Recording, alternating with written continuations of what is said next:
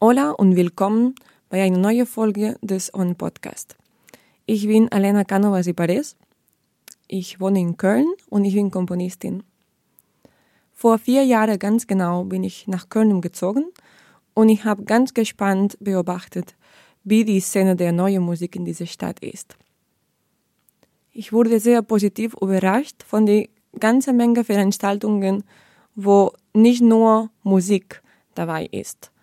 Also diese ganzen Veranstaltungen, die man findet andere Sparte der Künste, man findet Kollaborationen und man bricht langsam der Konzertsituation. Nicht, weil ich irgendwie kammermusikalische Veranstaltungen nicht mag, sondern weil mir interessierte, wie bunt diese Szene hier ist. Fast äh, zwei Monate her, ich besuchte eine Veranstaltung bei der Kölner Gesellschaft für Neue Musik mit äh, zwei kleinen Konzerte und auch Diskussionsrunden. Besonderes interessierte mich eine Diskussionsrunde über Zusammenarbeit. Es wurde gesprochen über wie die Institutionen ähm, das unterstützen können, wie man ähm, Orte, neue Orte schaffen könnte in Köln, wo sich Künstler dabei finden. Und ich fand besonders spannend eine Frage, und zwar, wie kommt man zu neuen Künstlern, zu Künstlern, die wirklich nicht oft unter der Szene besuchen. Ich möchte besonders in dieses zwei Podcast mit ganz vielen Künstlerinnen sprechen. Und zwar nicht tief über den Arbeit jeder Künstlerin, sondern über wie man diese Zusammenarbeit gestaltet, wie man sie denkt. Ganz frei uns unterhalten über Arbeitsprozesse. Bevor ich mit diesen Gesprächen starte, ich möchte für meine eigene Ruhe eine Entschuldigung erreichen für diejenigen Zuhörer und Zuhörerinnen, die sich erschrecken werden jedes Mal, dass ich der Artikel, der die das äh, falsch sage, oder dass ich ein bisschen meine eigene Satzstruktur zaubere. Ich gebe wirklich mein Bestes, um ein sehr schönes Deutsch zu sprechen. Die erste Künstlerin, die wir kennenlernen werden, ist Katharina Huber. Katharina Huber studierte in die KHM, Kunsthochschule für Medien, und in den Royal College in London. Sie beschreibt sich selber als Künstlerin und Filmemacherin. Ihr Animationsfilm Der natürliche Tod der Maus wurde ins 2020 ausgezeichnet mit dem Deutschen Kurzfilmpreis als bester Animationsfilm des Jahres. Sie sagt selber, bei ihrer künstlerischen Arbeit liegt ihr Fokus auf alternativen Erzählstrukturen, Auslassungen und der Suche nach einer Formsprache, die von Ambiguität lebt.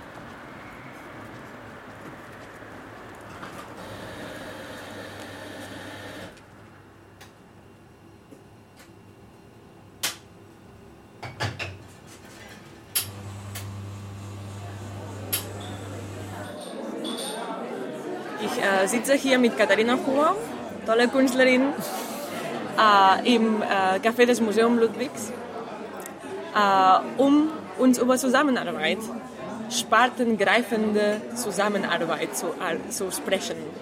Genau. Äh, meine erste Frage wäre für dich, Film. Du, bist, du arbeitest im Bereich Film und ist äh, meiner Meinung nach vielleicht der Kunstbereich, wo am meisten im Team gearbeitet wird. Welche ist denn die Position, die du am liebsten genießt? Weil ich kenne das ein bisschen von euch, dass in einem Projekt ist man hinter der Kamera, in einem Projekt ist man vielleicht überall oder in Regie oder manchmal bist du nur am Schneiden. Mhm. Wo findest du dann äh, am liebsten?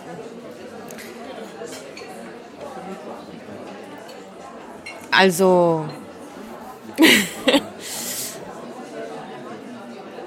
die liebste Position. Ich meine, natürlich, jetzt mache ich ja schon meine eigenen Sachen. Äh, und ich fokussiere mich überwiegend darauf, meine eigenen Filme und Projekte jetzt irgendwie zu realisieren. Und dann bin ich in der Rolle der, immer der Autorin, der Regisseurin, aber auch der Produzentin. Deswegen, also ich meine, das ist eine notgedrungene Position. Ich kann da ja nicht weg. Aber mhm. eigentlich mache ich es auch gerne. Äh, Deswegen könnte ich jetzt nicht sagen, welche unbedingt meine liebste Position in dem Sinne ist. Du hast angefangen mit Animation. Wann und warum hast du denn gesagt, okay, ich möchte jetzt wirklich im Team arbeiten? Und was, also, was bringt dich dann, äh, dieses Team zu vergrößern? Also ich habe für meine persönlichen Arbeiten richtig Animation gemacht und da war ich allein äh, in der ganzen Zeit, aber habe ich immer bei anderen mitgemacht, aber eben in anderen Rollen, also als Performerin oder ich habe mal Set-Design gemacht oder auch bei der Produktion geholfen, also verschiedenste äh, Aufgaben auch übernommen, viel bei Freunden, auch im Studium sehr viel.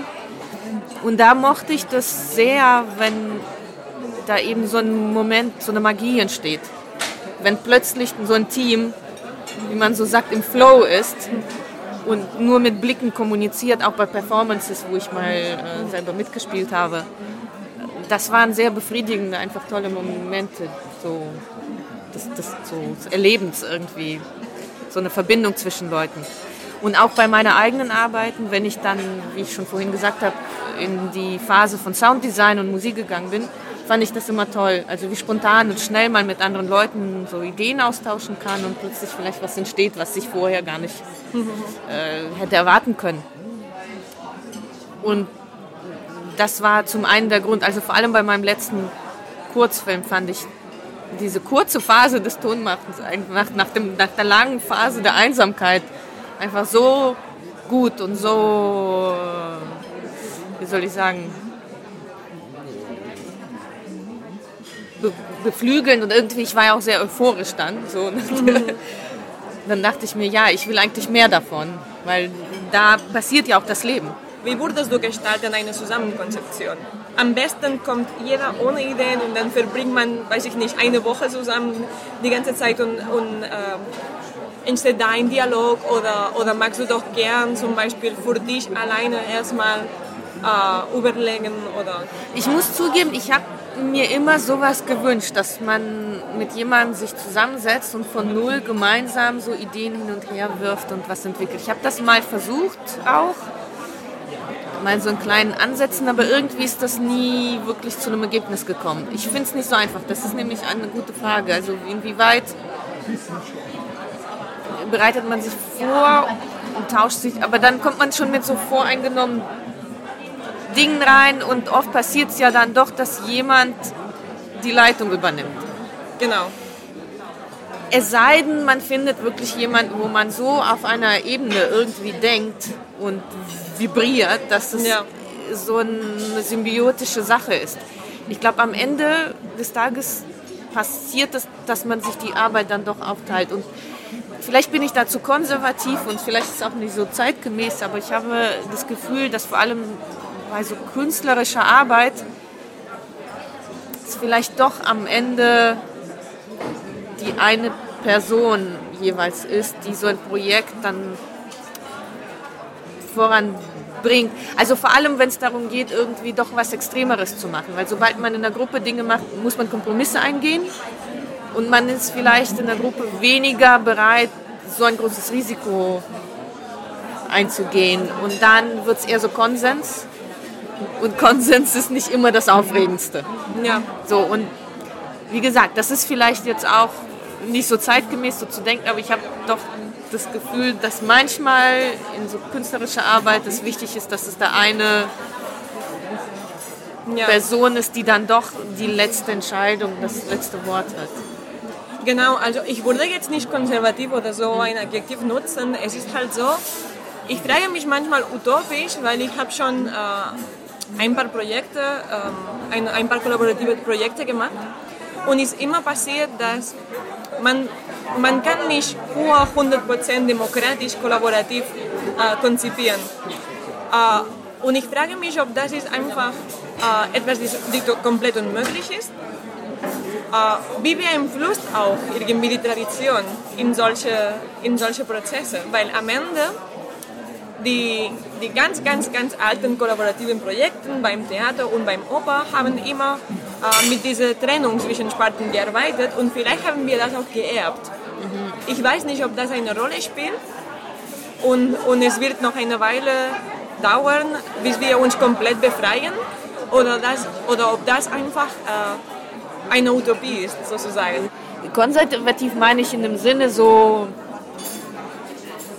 ich will wie gesagt nichts Falsches sagen, ich beschäftige mich eigentlich nicht so viel damit, das ist jetzt nur spontan.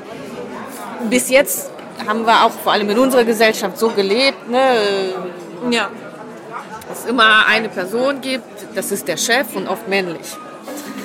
juhu! So. Und äh, bis jetzt galt es ja auch oft als eine Art Qualität. Du bist eine durchsetzungsfähige, starke Persönlichkeit. Ne? Du hast alles so unter Kontrolle und, und sagst allen, wo es lang geht. Und dann entsteht was Großartiges. Ja? Und du gehst am besten noch über alle Leichen. Du opferst alles und alle deiner Vision. Und dann wird es richtig großartig. So. so. Ja, ja. Ähm, und deswegen habe ich in dem Sinne konservativ gesagt, weil wir heute auch in einer Zeit leben, wo wir versuchen, bestimmte Strukturen irgendwo aufzubrechen. Und eben mehr dieser Demokratie dann zuzu Ja. zuzulassen. Was ich eigentlich auch gut finde. Weil ich glaube, es entgeht vielleicht auch irgendwie etwas, wenn man ja, eben keinen Raum dafür lässt, dass eben eine Gruppe etwas macht. Obwohl vielleicht selbst in dieser konservativen, also ich spreche jetzt auch wieder vielleicht von Film.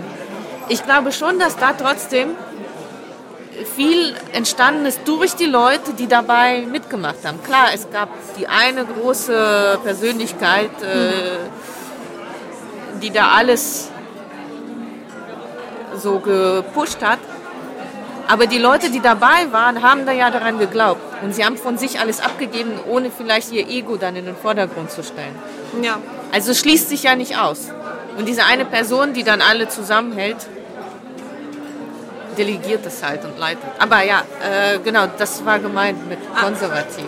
Die Sache ist, ähm, die Figur der sozusagen Chef, Leiter, Das Genie. genau, Chefin, Bo genau. Ähm, das ist etwas, die, wie du sagst, schon eine Weile da ist. Äh, und ich finde an sich, es ist nicht schlimm, dass eine Person leitet.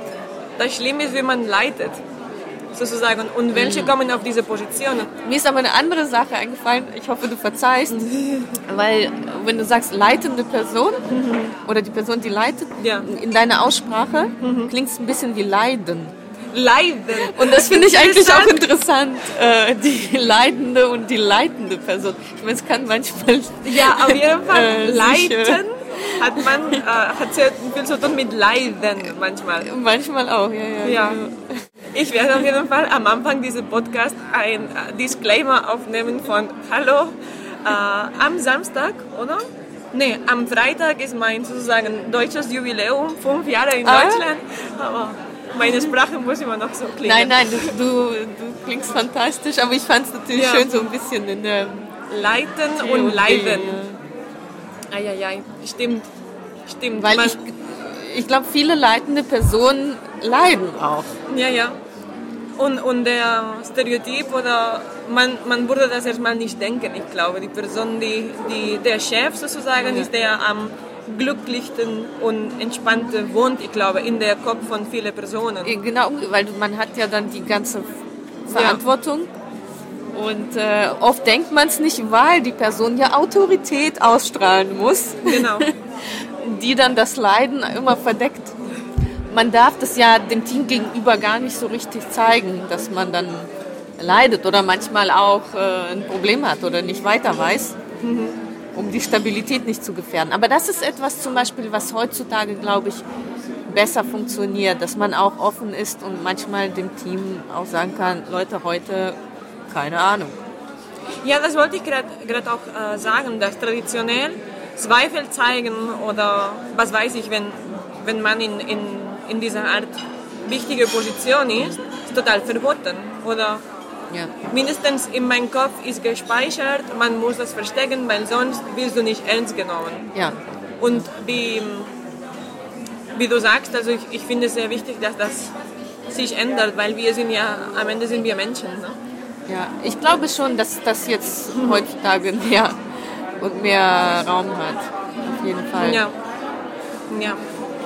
Und diese Offenheit, ich glaube, das kann auch etwas sehr Positives sein für ein Team, dass die Person, die du folgst, quasi, ähm, dich sagt, äh, ich habe Schwierigkeiten mit dieser Entscheidung, ich brauche Zeit. Also das äh, hilft ein gewisses Vertrauen. Ja. ja. Ich glaube auch ein wichtiger Aspekt der leitenden Person auch, es ist ja nicht schlimm, wenn man was nicht weiß, man muss dann aber die Person finden, die es Ja. vielleicht sogar Ja. besser kann und das so zum Thema abgeben. Ja. Manchmal hilft es da an der Stelle auch mal was abzugeben, wenn man weiß, dass jemand das besser machen kann oder eine bessere Entscheidung Ja. äh, hat und die dann anzunehmen, weil ich glaube, das untergräbt nicht die Autorität, sondern das ist eigentlich auch ein Zeichen der Stärke, wenn man dann die Qualitäten von anderen äh, aktivieren und nutzen kann. Ja. Und ich würde dich auch gerne fragen, äh, wir kennen uns ja ein bisschen, ähm, aber wie, welche Fragen stellst du, wenn du jemanden nicht kennst und du hast deren Arbeit geschaut und sagst, Uff, ich würde total gern mit Helen arbeiten, äh, in diesem ersten Café, wo man sich trifft, äh, was ist für dich äh, wichtig als Qualitäten der Person oder einfach um, um, um mit der Person zusammenzuarbeiten? Also ich bin vor allem letztes Jahr sehr stark durch diesen Prozess gegangen, weil ich ja einen Film gedreht habe, äh, der jetzt im Schnitt ist. Und ich musste einfach von null mir ein Team zusammenstellen für alle Positionen. Und da war es mir wichtig äh, zu sehen, äh, weniger erstmal bestimmte ähm, quasi be- berufliche Qualitäten oder Fertigkeiten oder ähm, Erfahrung, einfach nur, was ist das für ein Mensch und was will dieser Mensch so mit sich und dem Leben. Das klingt jetzt ein bisschen groß, aber ich habe einfach nur geguckt, ist da irgendwie eine gewisse Energie, ein Wunsch, Dinge zu tun, ein Wille, Dinge zu tun und vor allem sich auf äh, ein, ein, eine Arbeit oder eine künstlerische Arbeit, was auch immer, einzulassen und der eben was geben zu wollen. Ich glaube, das ist es. Und das kommt dann manchmal so, manchmal so im Gespräch. Also ich habe jetzt keine konkreten Fragen, aber Ja. klar, irgendwie gleicht man dann auch ab, so hat man ähnliche Interessen. Lebt man sozusagen in einer ähnlichen Welt. Ne, Und da sind die Klischeesachen, okay, was guckst du, was hörst du, was liest du. Dann kommen irgendwelche politischen äh, Themen oder ähnliches. Aber erstmal glaube ich, mir ist wichtig zu sehen, ob da so ein Wille ist.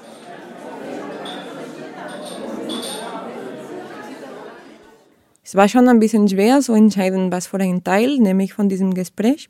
Aber ich wollte auch ein bisschen Zeit lassen, noch ein Gespräch zu haben heute in dieser Folge. Und zwar mit der Person, die zwischen Katharina und ich liegt. Es fällt manchmal ein bisschen schwer, auf neue Künstler zu kommen. Man kann stundenlang auf Instagram Künstler stalken, bis man jemanden toll findet, oder man kann einen guten Freund oder Freundin fragen. Das war bei uns der Fall. Ich fragte aber nicht Vittoria, wem mir empfiehlt, sondern Katharina fragte Vittoria, ob sie eine Person kennt mit lange, lockige Haare, die vielleicht performieren würde.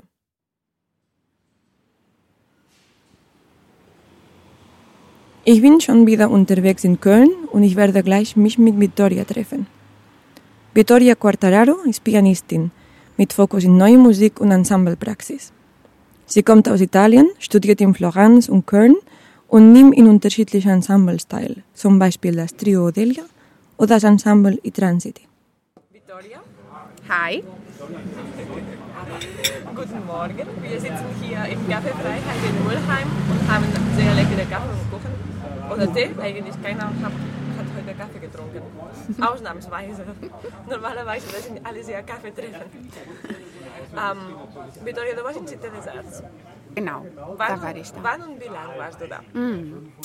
Ich war da 2019, also genau vor zwei Jahren, oder?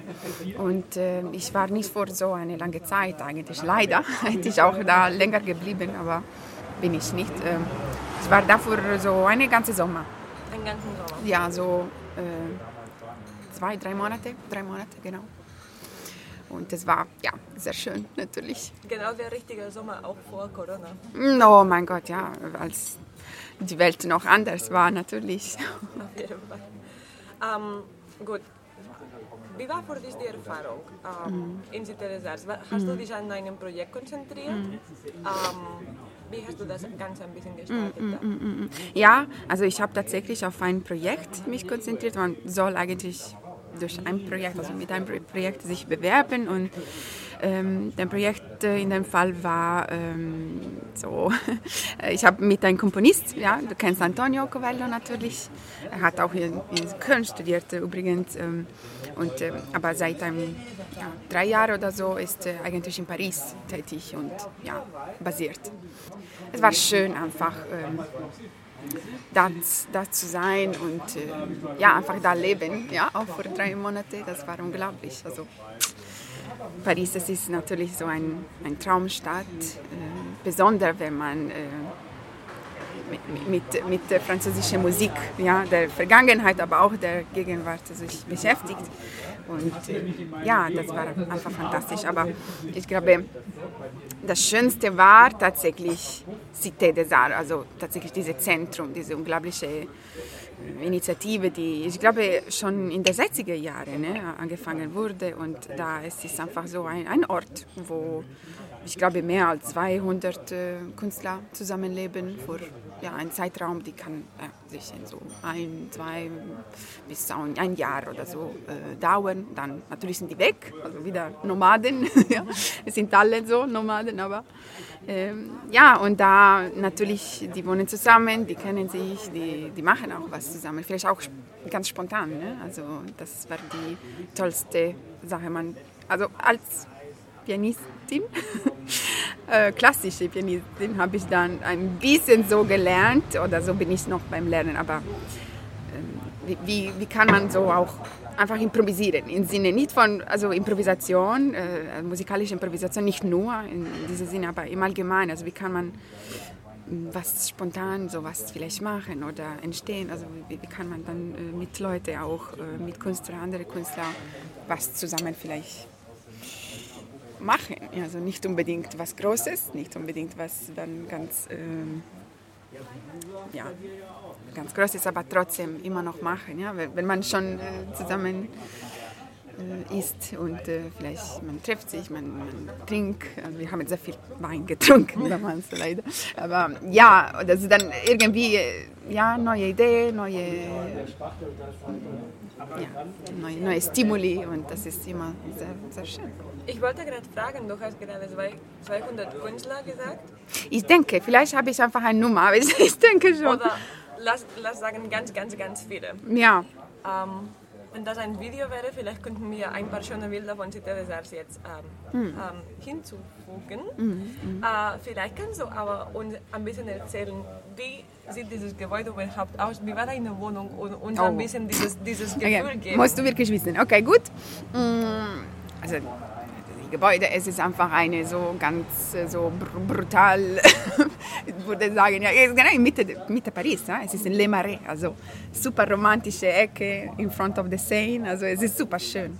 Aber eigentlich, denn, also die, die, diese Gebäude, also die Architektur, es ist natürlich nicht so fein, nicht so schön. Es ist also in den 60er Jahren, wie gesagt. Und ähm, manche Studi Studios sind auch nicht wirklich renoviert. Manche sind super cool. Ich, ich war bei manchen Studios, so Open Studios, also Open Atelier äh, mit dabei. Und äh, manche waren super renoviert und mega cool und so. Meine war natürlich nicht, äh, meine war ziemlich kaputt, no? Äh, aber er hatte so diese Flair. Ne? Man, man könnte trotzdem da, ich glaube, mein ganzes Leben hätte ich auch äh, gerne da geblieben. Am Anfang war ich ein bisschen schockiert, muss ich sagen, weil es ja eine kleine Studio, ich glaube, es ist so mit Toilette, Kuchen und also es war auch ein Flügel da, vielleicht 30 Quadratmeter oder so. Äh, und ich habe mit meinem Mann da natürlich, also ich habe meinen Mann mitgebracht. Das heißt, wir haben so okay, uns in, ins Augen geguckt und gesagt, okay, mal schauen, ob wir um, überhaupt hier zusammen äh, überleben äh, werden. Also, aber, Und noch ein Klavier im Studio? Ja, doch, doch, Flügeln. Ja, sogar. Ja, genau. Also das Praktische war also ein Flügel und dann musste herum einfach dann laufen, und, um äh, ins Toilette zu gehen oder ins Küchlein. Oder, das ist wirklich interessant, aber es war super schön und äh, ja, es ist fantastisch. Und dann es gibt diese Terrasse, sagen wir so, ja, die einfach es ist eine Terrasse für alle. Ne? Man kann einfach durchlaufen und einfach äh, aus dem Festival die anderen Künstler auch äh, gucken oder besuchen. Weißt du, es ist sehr, sehr schön. Also alles ist sehr gemein, gemein also äh, mit dieser Idee, Gemeinschaft äh, äh, zu wohnen und was zu kreieren. Es ist alles, ja, man, man hat auch natürlich Privacy, aber äh, Privacy braucht man nicht eigentlich, wenn man da ist. Ja, man mhm. braucht, ähm, ich glaube, diese ganz offene Haltung auch. Und, und Neugierigkeit vielleicht. Also diese, ja. Ich, ich, stelle mir das ein bisschen vor mit, mit dieser ähm, Menge von äh, kleinen Ateliers mhm. und, und gleichzeitig so kleine Ateliers, wo du wohnst und arbeitest. Ja. Das ist manchmal auch eine, eine wichtige Entscheidung, wenn man arbeitet. So, möchte ich den Schreibtisch neben dem Bett in meiner Wohnung haben oder brauche ich so ein bisschen einen anderen Ort? Ja, und ich stelle mir das ein bisschen vor, wie wie sagt man das? So die Bienen. Die, die ja, so ja, ja, ja, ja, ja, ja, ja. Ähm, das ist ein bisschen so, ja. Ja, und dieses äh, Austausch zum Beispiel finde ich mhm. sehr, sehr schön. Mhm. Ähm, hast du, äh, also du kamst dann mit, mit einem Projekt mit ähm, sozusagen dieses äh, Stück mit Antonio und so mhm. weiter, die dieses äh, Konzert geworden ist. Ähm, aber du hast geredet über Improvisieren und Pläneänderungen. Mhm. Ja, ja, ja. Dann, was, was ist in Zitieren entstanden, die du nicht geplant hast davor? Also tatsächlich ziemlich viel. Also zuerst, also wenn ich wirklich die erste Sache so nennen möchte, müsste, dann würde ich sagen, dass ich äh, in auch manche Situationen einfach mich getroffen, äh, also ich war einfach da und dann manchmal Sachen herum passiert sind. Also ich habe zum Beispiel eine kongolesische Tanz getanzt, mitgetanzt. Also das ist auch verrückt, ne? aber wir haben das tatsächlich gemacht. Oder? Es gab dann eine andere Choreografin oder so Tänzerin, die äh, ein Projekt auch mitmachen wollte und äh, wir, hat, wir waren einfach ein Parkplatz, also genau im Hof des äh, Pariser Cité d'Art und da ähm, könnte eigentlich alles machen, was man wollte, aber auf eine choreografische Sinne. Also das war einfach sehr schön, weil ähm, wir wussten nicht, was wir eigentlich in dem Moment gemacht haben. Aber dann wir haben ein Video davon gesehen und haben wir danach kapiert. Also das war ja Improvisation, aber noch extremer, ne? weil man wirklich ähm, ja, es war einfach in dem Flow, ja, weißt du. Dann haben wir mit einem äh, afrikanischen äh, Songwriter äh, was zusammen gemacht. Also das war auch sehr schön aus Angola. Ja, Amosi. Amosi Just a Label, das ist äh, sein Name. So genau, einfach unglaublich. Ne? Das ist ein Made-up-Name eigentlich, mhm. aber das ist äh, ja, sein Name. Und dann haben wir auch an einem Festival, äh, Le Traversée du Marais, da haben wir auch was mitgemacht. Äh, also ja, sehr interessant. Mit einer Fotografie auch haben wir eine kleine Open Studio äh, zusammen quasi äh, gemacht. Und, ja, also es war, es war sehr schön. Und auch mit, äh, mit Jaro, also mit meinem Mann haben wir tatsächlich manche äh, freie Improvisation, äh, Improvisationen gemacht. Äh, für andere Künstler und manchmal auch für Publikum. Weil die Leute, das ist auch die schöne Sache, es ist nicht ein isolierter Ort. Ne? Wie gesagt, es ist wirklich im Zentrum von Paris und ähm, die äh, Leute einfach können auch rein.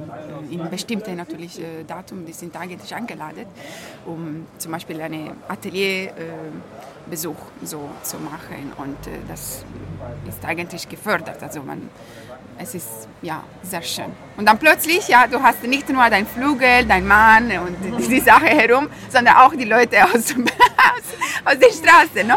Das ist, ne, genau, es ist einfach, es war eine sehr, sehr, sehr, sehr schöne Art und Weise von Leben. Weil, ja, es gab natürlich eine Tour, aber metaphorisch gesehen, das war keine echte Tour zwischen deiner Realität und den, den anderen. Ne? Das war wirklich nur so ein, vielleicht ein kleines Textil, so ganz, weißt du, was ich meine? Es war sehr schön, dieser Austausch konnte man merken, natürlich zwischen Künstler, aber auch einfach mit anderen äh, Leuten, die vielleicht von einfach interessiert, ja? also Leute, die einfach äh, was sehen oder was hören möchten und was vielleicht möchten dich kennenlernen oder einfach, weißt du, mhm. sehr international auch. Deswegen Austausch natürlich kommt von alleine aus. Verschiedene Kulturen waren da alle zusammen. Und ich habe auch irgendwie aus Neugierigkeit eine Frage. Ähm, bist du äh, noch im Kontakt mit Künstlern von CT mm. oder, oder mm. hast du noch mm ähm, nicht im CT, sondern danach, also außen, mm, mm, mm, ähm, weiter mit Ihnen kollaborieren? Ja, ja, tatsächlich ja. Mm, ja, okay. In Kontakt sind wir ja virtuell, natürlich äh, oft. Also eine zum Beispiel vor ein paar Tagen äh, hat geheiratet und so. Und dann natürlich haben wir mit ihm so äh, was, äh, auch so ein, ein kleines Gespräch gehabt. Also das war schön, aber mm, künstlerisch bin ich eigentlich ja mit ein paar noch äh, eng so äh, geblieben, also in, in, Kontakt geblieben. Ähm, genau heute äh, gab es so die Release von einem Projekt eigentlich, die ich mit einer Künstlerin, also einer Visual, äh, Visual Artist gemacht habe. Das ist ein Online-Projekt natürlich, weil ja Corona, ja. Aber trotzdem, das war schön, ja tatsächlich. Und in, also in, in den ähm, äh, Cité des Arts haben wir uns besser kennengelernt und ja, das war natürlich danach schön, auch äh, mit dir was zusammen weiter fortzusetzen und machen. Super, wir werden auf jeden Fall äh, das Projekt verlinken. Oh, äh, okay. Äh, damit jeder das schauen kann. Schön. Und wie funktioniert die Kollaboration nach dem CT? Mhm. Weil ihr seid ja äh, eine Zeit da und habt diese wunderbare Konstellation von Offenheit, von ähm, Zeit und sehr viele Möglichkeiten mhm. zusammen zu machen. Mhm. Und auf einmal ist das vorbei. Wie habt ihr euch ja. äh, adaptiert zu dieser neuen Zeit? Oh, well, das war nicht einfach. Ich muss sagen, ich äh, denke, ja, vor ein paar Monaten habe ich eine so Transitionphase tatsächlich so, auch wenn ich, wie gesagt, eine, eine kurze Zeit da geblieben bin, war trotzdem sehr, sehr, sehr äh, wichtig, sehr intensiv. Ja? Und danach gab es diese Transition. Als ich äh, nach Köln zurückkam, natürlich habe ich gespürt, okay, jetzt wieder ja, Alltag und wieder, ja, das war natürlich schwer, ich muss sagen. Aber durch diese schwere Zeit, diese Transitionphase, dann ich glaube, ich habe mehr und mehr so ganz klar diese so Ziel für mich gesetzt. Und zwar ja, Zusammenarbeit, also Leute kennenzulernen. Ja, äh, es ist tatsächlich eine wichtige Sache für mich. Ja, als, als Musiker natürlich, als Musikerin, aber als Mensch auch. Leiten oder nicht leiten? Demokratie. Team. Räume, die die Zusammenarbeit ermöglichen. Wir haben heute gehört die Erfahrung von Katharina Huber und Vittoria Quartararo. Bevor ich aber mich verabschiede, möchte ich noch zwei Statements reinbasteln in diesen Podcast. Ich fragte meine gute Freundin Alba von Villar, Designerin aus Barcelona, mit wem ich mehrmals schon zusammengearbeitet habe, zwei ganz konkrete Fragen. Erstmal, was ist Ihre Motivation als Designerin, um in transdisziplinäre künstlerische Projekte teilzunehmen? Und zweitens, ob sie uns ein bisschen erzählen kann, ist unsere Kommunikation, wenn ich über das Visuelle reden darf und sie über die Musik. Vielen Dank fürs Hören und bis zum nächsten Mal. Yes, basically because as a designer, when I have projects, um, I have briefings, clients, and basically uh, achievements to pursue it. So your creativity is uh, led by the result. You have to do something which communicates really, really well the, thing. Uh, meanwhile, in in artistic projects, uh, you have more freedom of you can create from your own. You can get inspired with anything and you can work on the conceptual part because it's important, not only the the formal part, if there is a formal part. So I I really enjoy getting involved uh, on artistic projects.